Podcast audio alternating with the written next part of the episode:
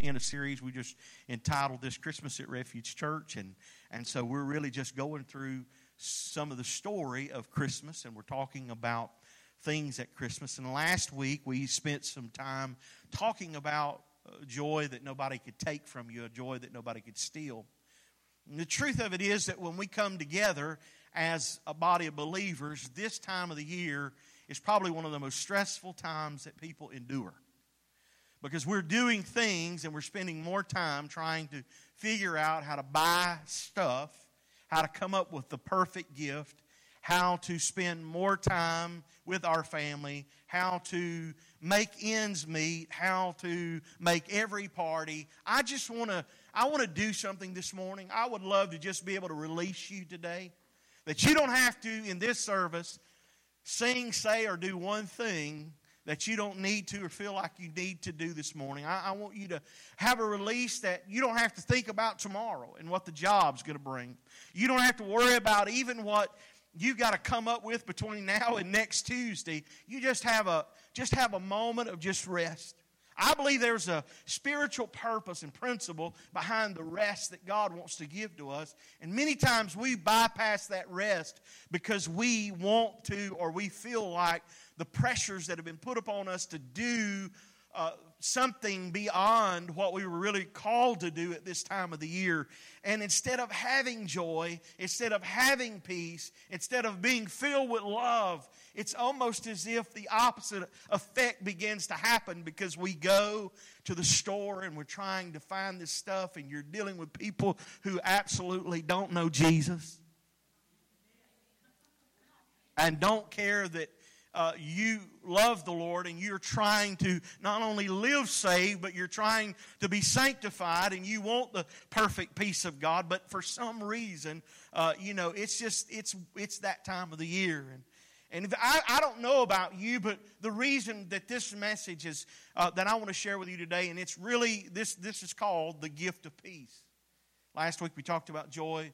We, we shared a little bit about the Grinch and the Grinch wanting to steal it, and I'm not going to do a lot of the uh, video uh, that we did last week, even though we are going to do one in just a little while. But uh, have you ever had one of those days? And this may be that day. I don't know. Maybe this was this time for you. But just for the next 30 minutes, think about something and, and to start with about what it could be like if you got up and you just had a day that was just peaceful. It was just a, a day of rest. Now, that doesn't mean that you can get rid of your husband or your wife. Doesn't mean that you can get rid of your kids, but I know that if I ask the question, have you had a day that you've got up and just felt like, you know what, I would have been better off if I would have stayed in bed today? If I would have not got up today, things would have been a lot better off. And I remember, and I've used this as a springboard before, but I'm going to share it again that my wife, one season, one Christmas, when our kids were smaller and things were just going crazy and hustle and bustle of all the world, you know, everything that was happening around this time of the year. Our kids are full of energy. You know how that goes. Every, if you don't understand the, the kids full of energy, let it get close to Christmas and ask a teacher about what she thinks about this time of the year when they know they're going to get off. What good is a half day at school when the kids are jacked up on sugar cookies and hot chocolate before the day's out because they're going nuts?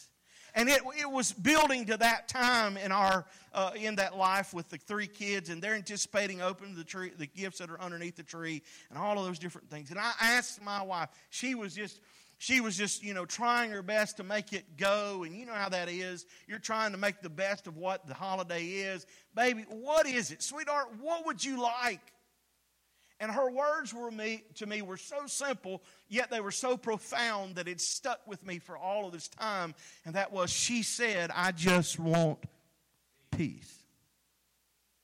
Out of everything I could have given to her, out of everything that could have been bought from a store, out of everything that I could have thought in my mind, I really wasn't thinking along that way. And then when I realized, you know what? For most of us, if we were to ask that question, um, there might be a lot of people in here today that would just say, Pastor, if I could have anything, I'd want peace in my life. And the truth of it is that Jesus came to give that peace. Now, for a lot of kids, they might think that's a wasted gift to have peace, but for every parent who's feeling the weight of this world, they would say that it's the gift that keeps on giving. It's exactly what I need. I would give up all that I have. I would give up every present under the tree. I would do whatever it takes to have this peace. And from that statement, I realized at this point and this time in the year that, that it's a, this idea of this centerpiece that we call Jesus, this baby that's being born in a, in a, in a manger that is promising to a world that has been full of unrest from the dawning of time that there would be peace on earth. That he is the Prince of Peace. And that word, Prince of Peace, or those words, Prince of Peace, means so much more than a temporary peace that you only have in just for a moment, just for a day, just for the time, Mom, that you locked yourself in the bathroom to get away from all of the kids and you can see their fingers underneath the door. He is more than all of that. He's more than a baby laying in a manger. He is the everlasting Father. He is the Prince of Peace. He is the soon coming King, a peace that doesn't fade away and a peace that doesn't go away. But the world is asking, where is this promised peace? And I meet as I walk and travel and go and do the things that I do, I meet a lot of people. I meet a lot of people that are successful people who have money. And can I tell you that if you thought that money would bring you peace at this time, I will absolutely let you know that money does not do that. I know people who are successful enough never to have to worry about Christmas and what they're going to buy, and how they're going to buy it. They just hand the credit card out. They just do whatever they have, and they've got the money to pay that. And you'd think that's crazy. That's what what we need. Can I tell you, there are some of the most miserable people, and I've listened to some of them say, you know what? If I had it to do over with, I would not want this in my life because it's caused me that much unrest. It's caused my kids to just want more. It's caused my family just to want more. And I'm telling you all of that to say that people that are successful, it's not a bad thing if you know how and have all the ambitions in the life. But I rarely meet one person who has success that says to me, Pastor, I just love to spend more, one more day in the office, one more day on the job. Most of them will tell me, I want complete peace in my life peace with themselves, peace with the world, peace with God. They want a peace. Yet the message of Christmas, this thing that we're celebrating, why we put up the tree, why we put up the lights, why we celebrate, why we have all of the parties, is about peace, the Christmas peace, the joy of the Lord. 700 years before Jesus' birth, Isaiah the prophet wrote that he would be the Prince of Peace. And you've got to keep in mind, church, that for all of that time, when Isaiah wrote until there was, there was a space of time, and, and I've heard it said many times what they call this, but it was a space of silence, that there was nothing that was being said after this prophecy. They said, hey, he's coming, but yet there was all of this unrest. The Romans were ruling. And when Jesus did finally come to the earth, when he did come on the scene and they did recognize that he was the Messiah, most of them thought that he was going to set his kingdom up on earth and he would establish his peace then, but that wasn't what Jesus was talking about. And most of us want a quick fix and think that peace is right now immediate. We ought to have it that the baby that came and we celebrate around the tree and give these gifts, that will bring us peace. But I'm telling you, the only thing that truly brings us peace is not even the baby in the manger, but it's the return of the King of Kings and the Lord Lord of Lords, and eternal peace that we will have because Prince of Peace is that. Listen to this. Isaiah 9 and 6 says, For unto you a child will be born, a, a son is given to us.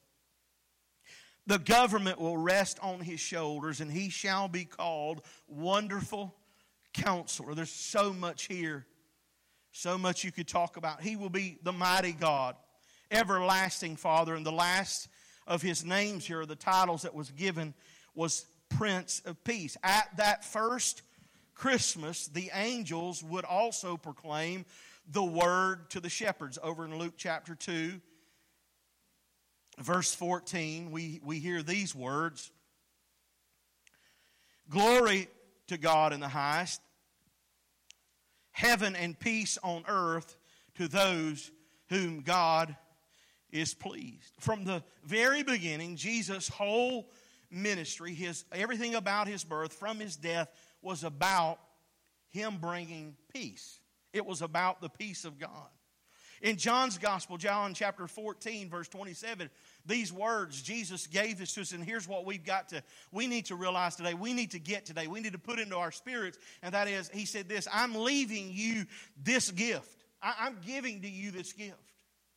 The thing that you need to get is, is this gift right now? Is this gift tomorrow? Is this gift just in eternity? What is that? But look at what he says I'm leaving you with this gift a peace of mind and heart. I want you to have a peace in your mind to settle that in your mind there can be peace, and in your heart that you can have peace. And the peace I give is the gift, look at this, that the world cannot give you. So don't be troubled or afraid. Let's pray. Father, we ask you now, God, for the next few minutes, Lord, you will help us to lean in Help us to hear, God, your word and to receive it, God. Lord, we, we know, Lord, that this is an, a time, God, that there's so many, Father, that live with unrest, without true joy, without true peace, without, Lord, the knowing, Father, the, the true love that you've given to us. I pray that, Lord, if there's any way, somehow, some way today, Lord, that your Holy Spirit could just begin to move as you already have done that through the songs. But God, move through this time, these words, God, that are being spoken. That somebody's heart today would hear, receive, Lord, and understand, Father, that peace, true peace, comes from knowing Jesus Christ. Now, Father, we ask you this, we pray that, we believe it in Jesus' name. Everybody said, Amen. I would say that if there was one thing that I could give to you today, or if there was a gift that I could give to you that you could not buy, one of them would be joy. One of them would be a joy that a joy that when you not a joy that the world gives, but and not a joy that you get from a, a new child or a new car or a new pair of shoes, but a joy that you have that even while the craziness of this world is going on, you have a joy inside of you. Listen to this, you, you, we, we preached about this last week. We talked about it, but joy is chosen. Joy that you have, you have to choose. I'm going to have joy. I, I'm going to have it. I, because your circumstances do not dictate or should not dictate your joy. If I could give you anything or buy one thing for you, it would be joy. And then the other thing, if I could buy or give to you, bag up, would be what I would like to say is that peace. we've been talking about that a little bit. And these, there is a gift that Jesus gave to us, and we're going to find that quickly here. There's three things I want to share with you. There are three gifts of peace that Jesus promised to give to us. Gifts of peace that only Jesus can give. If you really want to get down to the technicalities of what Christmas is all about, we all know that the Christmas tree, we all know that the gifts, we all know that the lights, the cookies, all the celebrations, the Christmas parties, all of that have nothing really in reality to do with the peace that only God can give. Most of the time, those things only mount to the frustration that we're already feeling. Amen. Got, trying to get it right, trying to find that right gift, trying to do all of those things. And Jesus said, There is a peace you can have. There is a peace that I want you to have that nobody else can give to you. And, and the first gift that I believe that God wants us to have is a peace with God. If you can settle this issue in your life, a peace with God, the rest of this begins to line up, and you're going to see how in just a moment. The most important gift that you can uh, get, be given is a peace that you can receive, or that is given is a peace from God.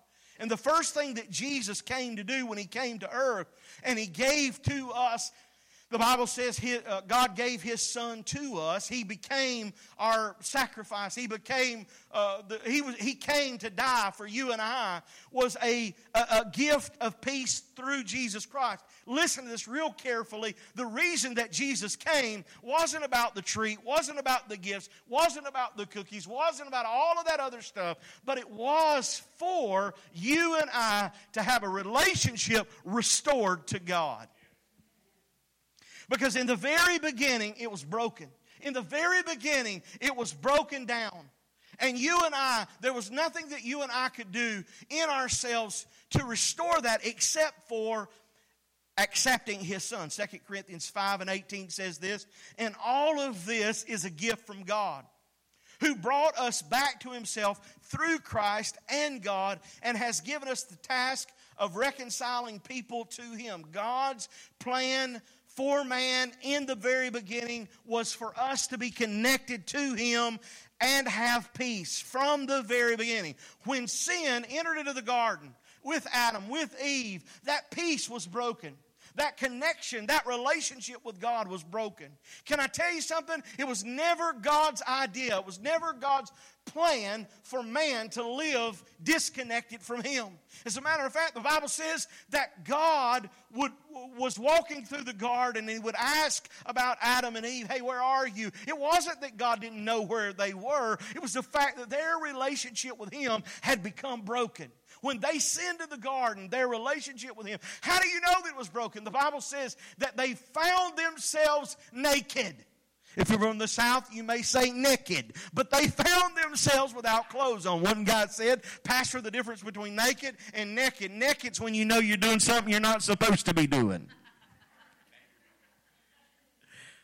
They found themselves in that state, and God, the Bible says they were hiding themselves, and God was asking, Where are you, Adam and Eve? Where are you at? And they said, We, we, we, we took the, you know, we ate of the fruit, and they passed the buck and the blame, and finally it came down to, and so we realized that we were naked and we hid ourselves from you. And God was like, Who told you that?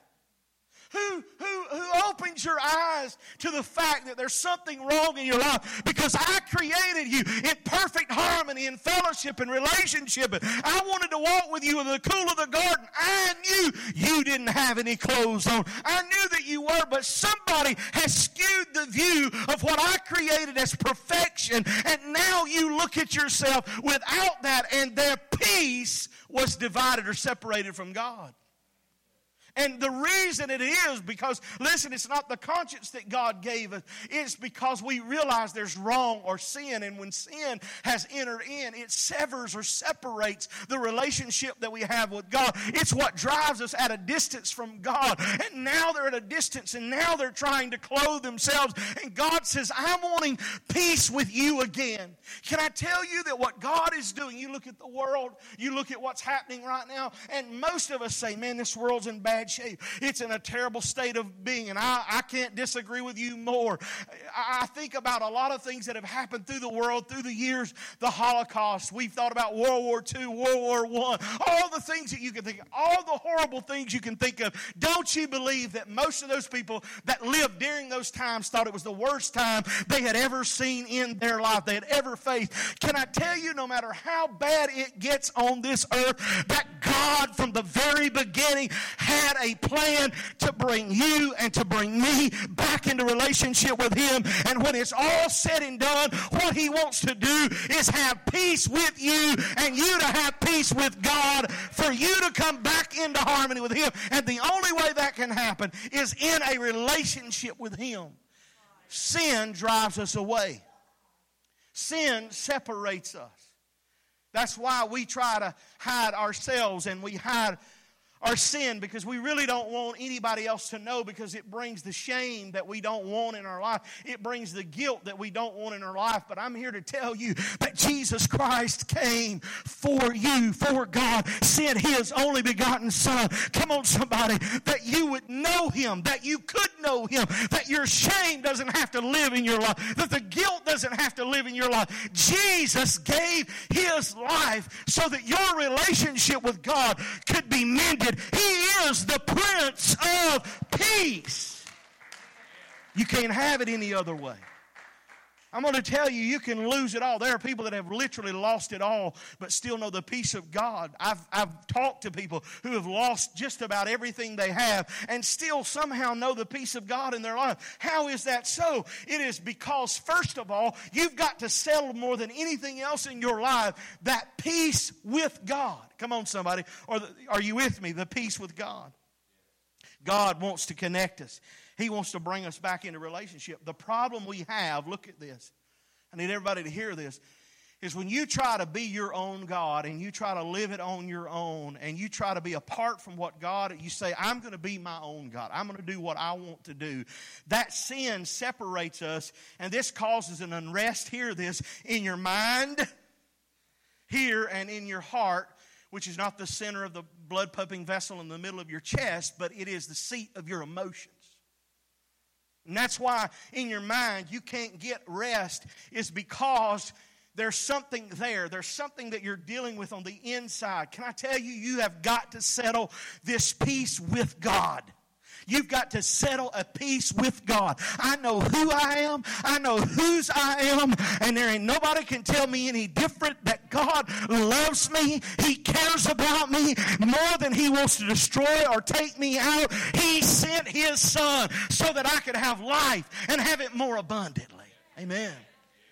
So if we're trying to live apart from that, and we're trying to live different from that, that separates us because our heart is now separated, and that makes our mind and our heart at an uneasiness or an unrest in our heart.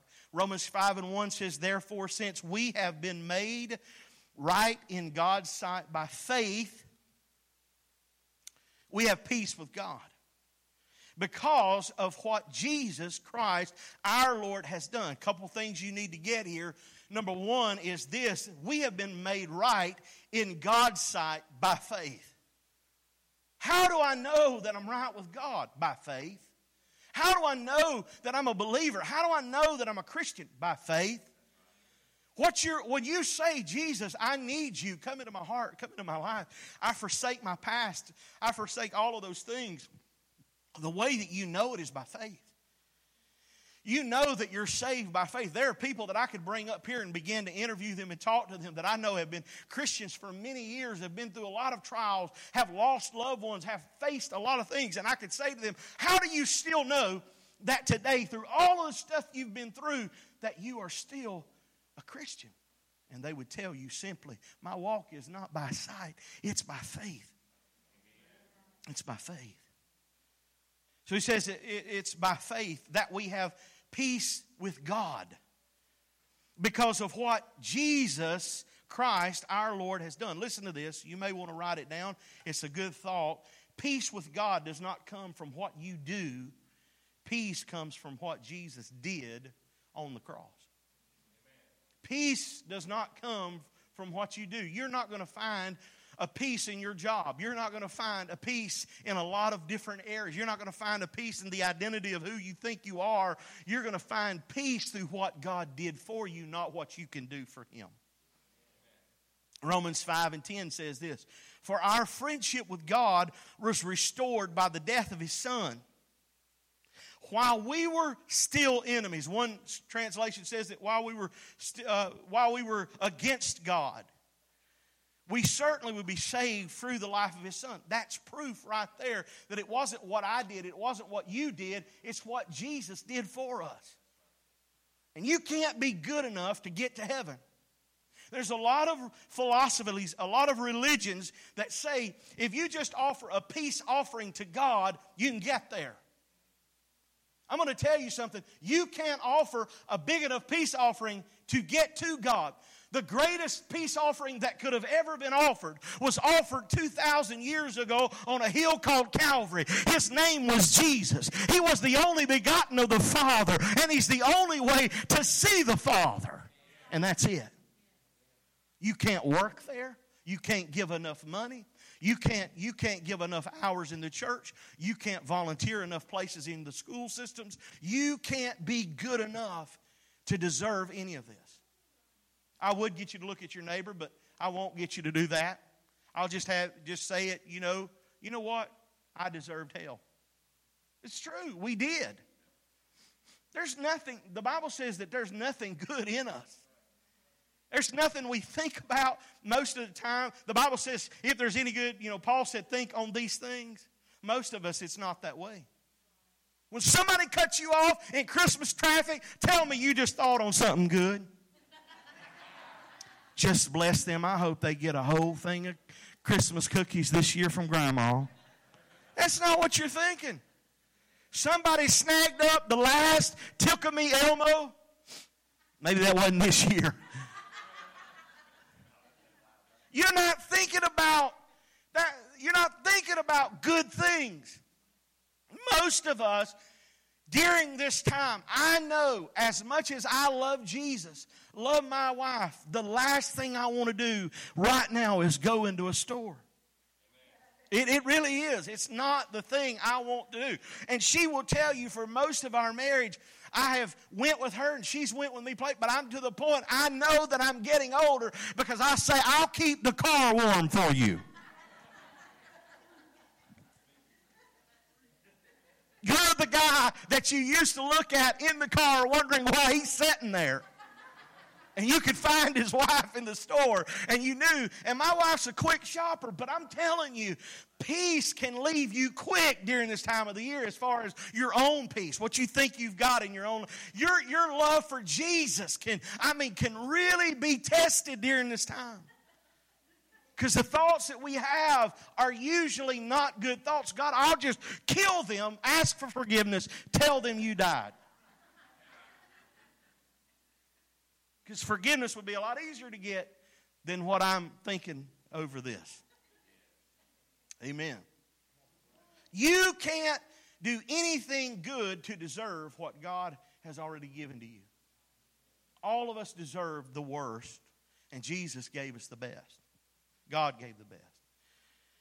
The good news of Christmas is that Jesus gave you the gift of peace, look at this, with God through giving his life. Here's a Bible fact. I heard somebody, I think, this morning talking about a child. You see these Christmas programs, and they always bring in three gifts. What are they? Frankincense, gold, and myrrh. What does a newborn baby need with those things? I don't know. There are spiritual significance in all three. Let me just share one with you real quick. The frankincense, I'm not going to go there. The gold, well, that's pretty obvious. You know, the parents could use that to raise the child. The myrrh. You ever thought about the myrrh? Most of us don't think about that. We just wrap the little thing up and we send the three year old boy down the aisle for the Christmas program. He puts it down. He's so cute. What's he got? He's got myrrh. He can't even pronounce myrrh, but he's got it. Did you know that myrrh was actually used as an embalming fluid? Did you know that? Do, do, a little bit. It don't take much, but just do a little bit of study. It, it was used as a as a as an embalming fluid. And I, I, got to thinking about it just for a moment because there is some specifics that we could go into with the gold and the frankincense.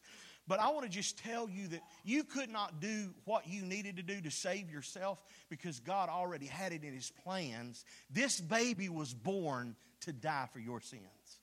He was the perfect sacrifice. The first gift of peace is with God. The next gift that God really wants you to have is this, and you're going to love this peace with me. No, not me. Peace with me.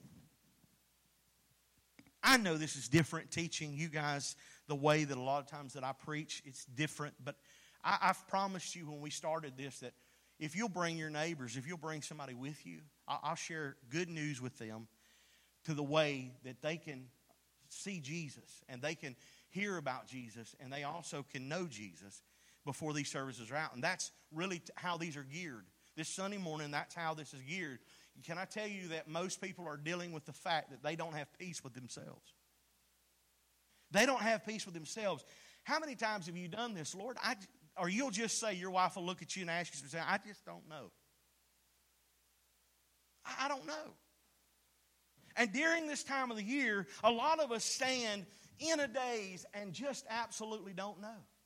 Because there's a million things running through our mind, there's a million things running through our head, and we're trying to sort through it all, and we're trying to figure out how can I just enjoy this thing? But listen, I don't even have peace with me. I've got this unrest inside of me because I'm dealing with so much stuff. So when I get peace with God, you got to do that first. And I need you to understand that. And if you're here the, for the first time in a service, or maybe you're the first time you're hearing anything like this, before you can have peace with yourself, you got to have peace with God. You got to settle that before you do anything else in your life. You got to get peace with God. You got to have peace with God. And part of that is coming to Him and saying, God, I don't know what else to do, but I believe what your Bible says. And if you're really real, like it says, I give you myself, take my sins, take my life. Because the Bible teaches us that Jesus sins, I mean, Jesus saves and his salvation wasn't just for me and you. It was rolled all the way back to the first man, and it will go to the very last person who lives on the earth. In other words, it's for everybody.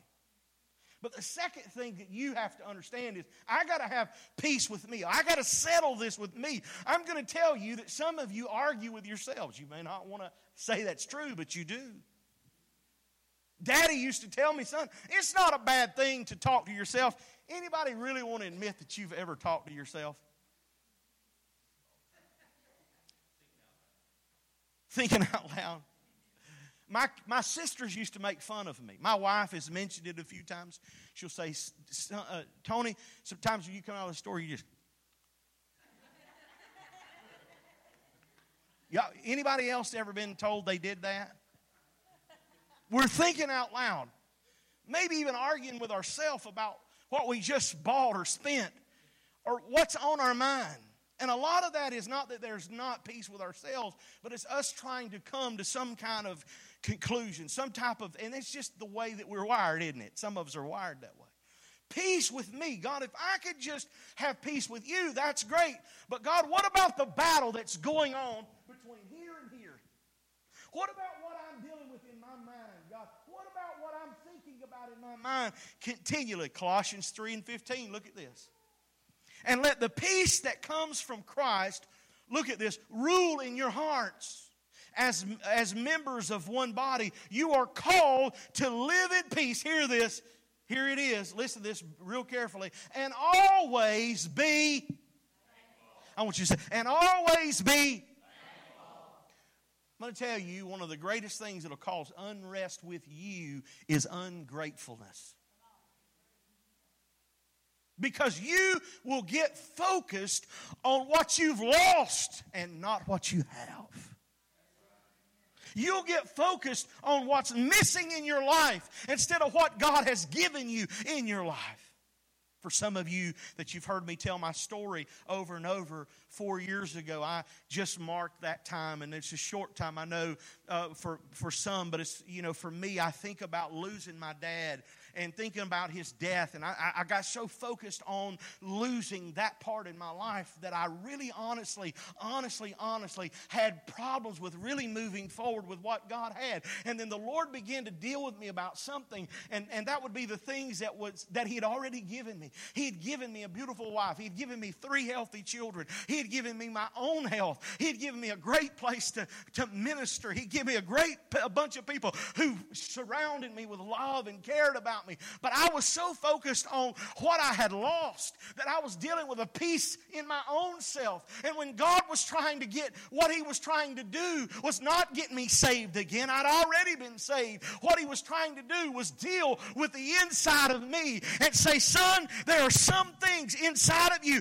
that don't need to be there. I love you and will always love you, but I'm going to take you down and I'm going to I'm going to pull some stuff out of you because I can never really fill you up until I get it out of you. And it wasn't the thing of always why God, it was what God, because God was wanting to do a what in me. And I want to tell you that a lot of times when He's dealing with the, the peace in your own mind, it is the what in us that He's dealing with. Notice that in our hearts, which is internal, He, he says that where we just read from Colossians 3 15, it's inside our hearts It's an internal thing that we're, it's internally connected to our emotions. That's why emotional unrest. We don't like to think about it, but it's true. And the word that we say here for peace is the word that I had you say at the beginning. Did anybody remember? Shalom. There's several meanings, but when you read throughout the Bible, that Jewish word shalom, a couple of the meanings that it has is this happiness. Now, we, we would say if I could just be happy, but that's what one of the things that it means. Number two, it means harmony. That we could live in harmony together. That we could have harmony in our own selves. And thirdly, one of the last things, and there's many other uh, terminologies that you could give it, would be well being. That you are, that you're, you're okay. That everything's going to be okay. Did you know that when you start looking at peace, because I wanted to really preach everything I could find on peace to you this morning, but there's over 700 verses that mention peace in the Bible. And yet, most of them are written on that word or off of that word, shalom.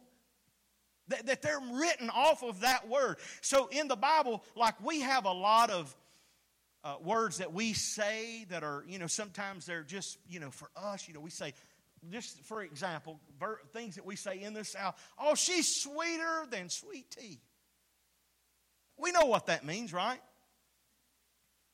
Now, if you get up above the Mason Dixon line where they really don't know a whole lot about sweet tea, they may not understand that, right? You think I'm joking with you? Go to Chicago and try to get you a good glass of 90 weight sweet tea. It probably ain't happening.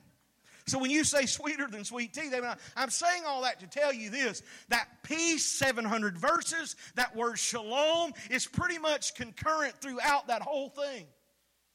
He's saying, Look, I want you to have happiness. I want you to have joy. I want you to have harmony in your life. I want you to have well being. I want you to be well, both body, mind, and soul. Come on, somebody. God's serious about you having peace in your life. For the brokenhearted, I believe there's comfort. There's a verse for it.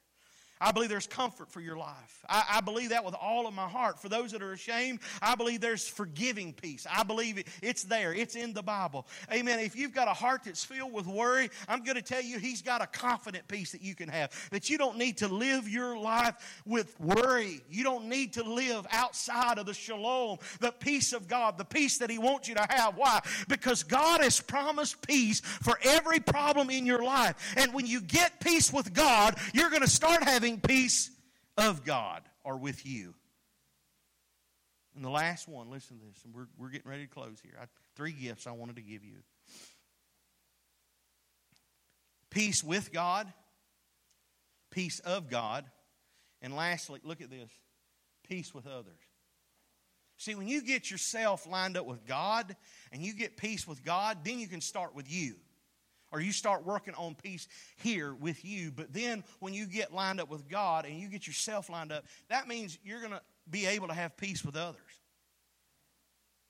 God never created you to be in turmoil continually with other people. The further away that you walk from God, the more relationally distant we become with other people.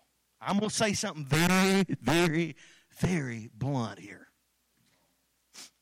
Have you ever known somebody and you don't have to shake your head, you don't have to look at the person to the right or the left of you? That would say you knew they couldn't get along with anybody. I had a person tell me years ago in the church, they said, I don't know what it is, Pastor, but I can't keep friends. Well, I knew what was going on in their life. But when you got somebody that don't has not lined up with God's word, they haven't got a peace really with God, and they really have not settled it big time in their own hearts with themselves, they are never going to be at peace with anybody else. They are going to be at odds with them continually. You say, well, I, you can blame it on a lot of stuff. They didn't take their medicine. They're bipolar. They've got an emotional disorder and I understand, and all of those things are probably legitimate things. So, what do we need to do? We need to pray. We need to make sure they get their medicine. But the biggest problem is not any of those things. It usually goes down to it's a heart issue. The Bible says at the center of man, the center of of a man's emotions, the seat of his emotions is the heart of the matter. And the Bible tells us that we are to guard our hearts.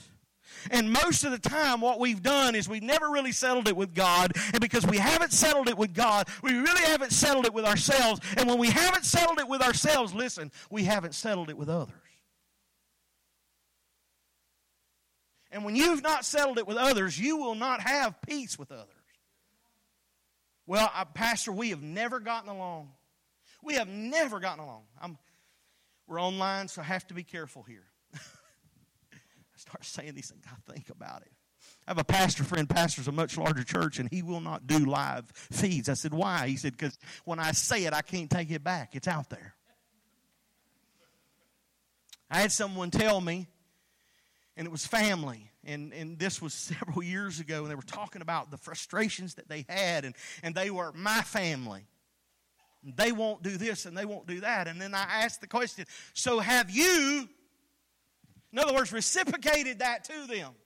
No. Why?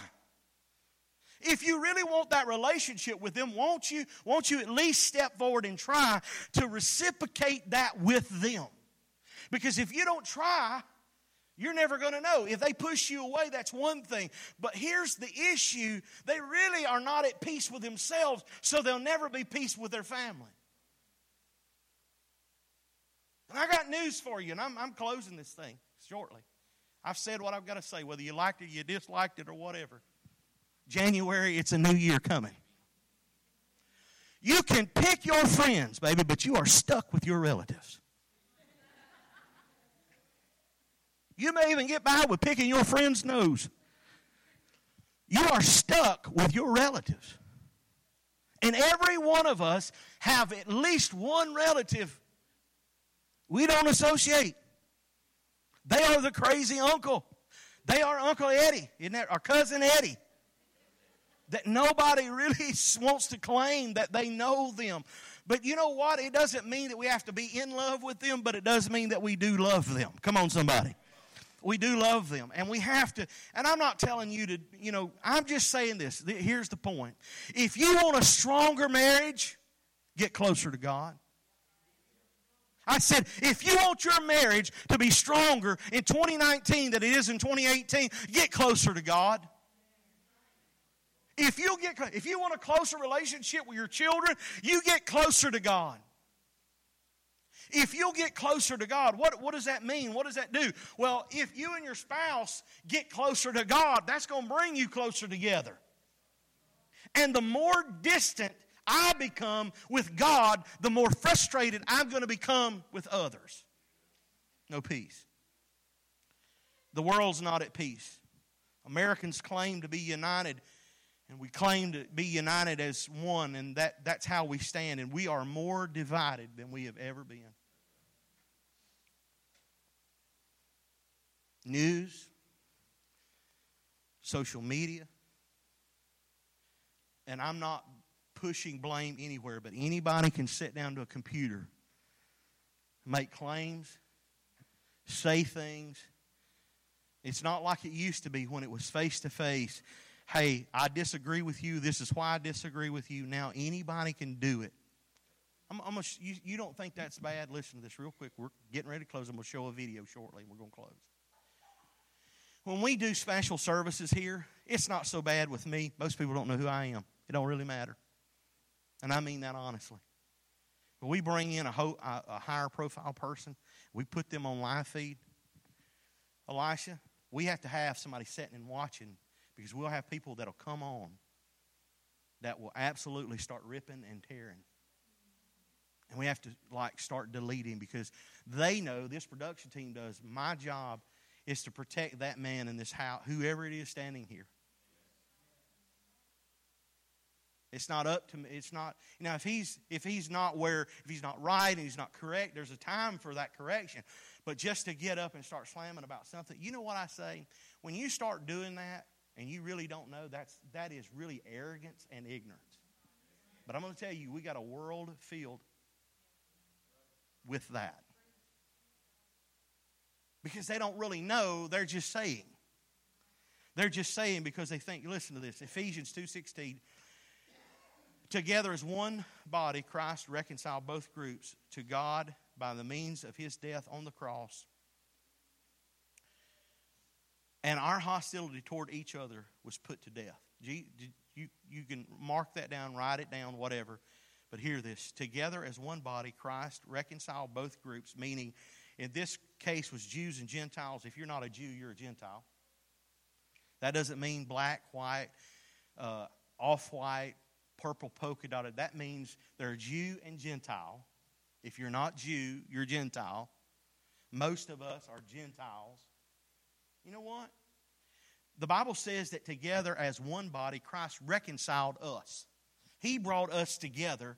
How did He do it? By His death on the cross. And our hostility toward each other, look at this, was put to death. Jesus did it. Galatians 3 and 28. There's no longer Jew or Gentile, slave or free, male and female, for you are all one in Christ Jesus. It's through the cross. Through the cross that brings us to a common ground.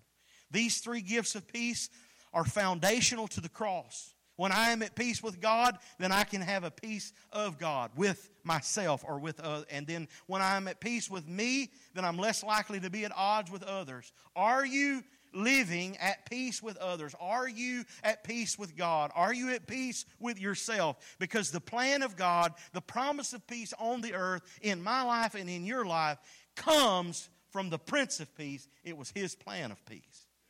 Matthew 11 and 28, 29, and this is, this is it. We're going to play this video.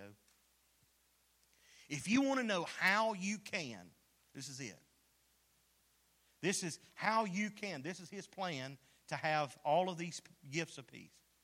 He said, Then Jesus said, Come to me, all of you who are weary, carry burdens, and I'll give you rest. Take my yoke upon me. Let me, te- uh, let me teach you, because I am humble, I am gentle at heart, and you will find rest of your souls. You know what Jesus just said? Jesus said, If you're tired, if you're weary, I'll give you rest. How, how am I going to give you rest? Well, most of us identify that with physical more than spiritual, but most, most of us don't really need physical rest as much as we need spiritual rest.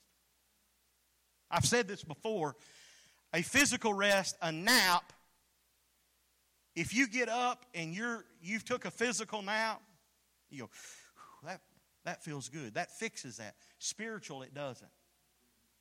Spiritually, you have to rest in Him. Jesus says, I'm going to give you rest, but the rest I'm going to give you is not a natural rest. This is a rest for your soul. A rest and a peace that football season can't give you. A rest and a peace that vacation, come on somebody, can't give you a rest and a peace that a doctor can't prescribe in a bottle. God made your soul to need rest. And this only happens when you come to Jesus. The antidote for peace is not an appeal. It's not in a philosophy. It's in a person. It is the Prince of Peace. It is Jesus. I want you to watch this video. I want Kelly, if you will, roll that, please.